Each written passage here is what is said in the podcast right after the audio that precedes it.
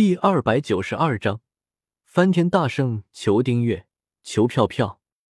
萧协小友，你有优先选择权，你先选吧。风尊者出声说道。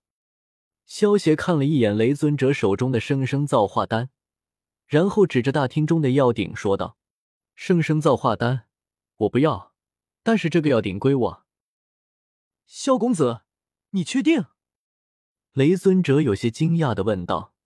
虽然这个药鼎的等级肯定也不低，但是对于他们来说，九品丹药生生造化丹的价值更高。我确定。萧协笑着点了点头。这生生造化丹对于别人来说可能是无价之宝，但是对于萧协来说，他想要疗伤有仙豆，想要提升天赋，有菩提心，所以生生造化丹对他来说。可有可无，而大厅里的这个药鼎属于顶级的药鼎，恐怕就算放在天鼎榜里，也能排到数一数二的位置。好，我同意，这个药鼎归萧公子你了。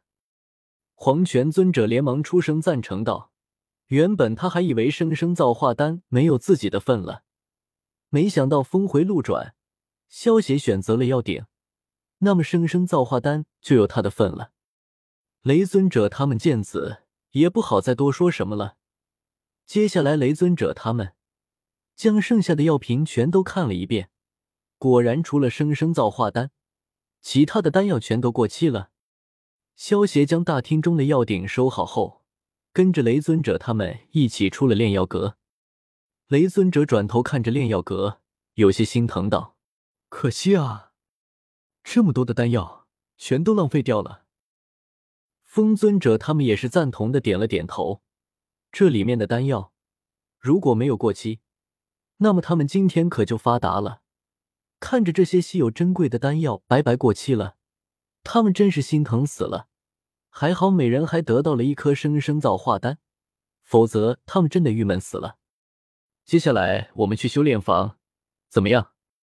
萧协出声提议道：“好。”风尊者他们听到萧协的话，点了点头。反正先进修炼房或者寿元，都没有什么差别。萧协一抹那戒，取出一颗白骨珠，召唤出一个二星斗宗的白骨魔兽，去推开了修炼房的大门。这个白骨魔兽是萧协之前和罗成交易的时候换了那些魔兽的尸体召唤出来的。白骨魔兽在萧协的控制下。推开了修炼房的大门，众人紧随其后走了进去。众人进入修炼房，只见修炼房里空荡荡的，大厅的中央有着一个草蒲团，还有一些桌椅。草蒲团正前方的桌子上，上面放着一个金色的小鼎，墙上挂着几幅画和一把打开的折扇。靠墙的桌子上放着三个卷轴，这里没有尸骨，看来这位远古斗圣。应该是在外面碰到了什么麻烦，这才一直没有回来。萧协见大厅里面没有他预料中的尸骨，有些小失望。他还准备利用斗圣的尸骨召唤出一个斗圣级别的白骨斗圣呢。不过想想也对，如果这斗圣是受伤死掉的，恐怕炼药阁里面的生生造化丹早就用掉了。雷尊者他们的目光第一时间。落在了桌上的三个卷轴之上，瞬间出现在桌子旁边，拿起了卷轴，查看了起来。三个卷轴全是天阶中级斗技，一个叫做平天指，一个叫做霸天拳，还有一个叫做碎天脚。接着，雷尊者他们又将大厅里的香炉、草蒲团、墙上的画和扇子全都拿了过来。从这大厅里收集到的东西中。萧协他们还找到了一个留音石，也知道了这个古圣遗迹的来历。这个古圣遗迹的主人是一位人称翻天大圣的斗圣留下的。根据留音石的记载，当初翻天大圣去对付一位厉害的对头，于是特意在古圣遗迹中留下来三门自己的成名斗技，还有一些丹药，就是为了让自己的传承不会被断绝。后来，那块开启古圣遗迹的令牌落到雷尊者的手中，很明显，这位翻天大圣应该不幸陨落了。听完流音石里记录的话，雷尊者他们也露出了苦笑的神色。恐怕这位翻天大圣也没有想到，这一计会在几万年后才被人开启。那些丹药全都过期掉了。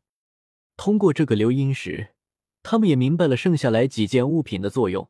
那几幅画只是材料特殊了一点，倒没有其他什么作用，只是为了装饰用的。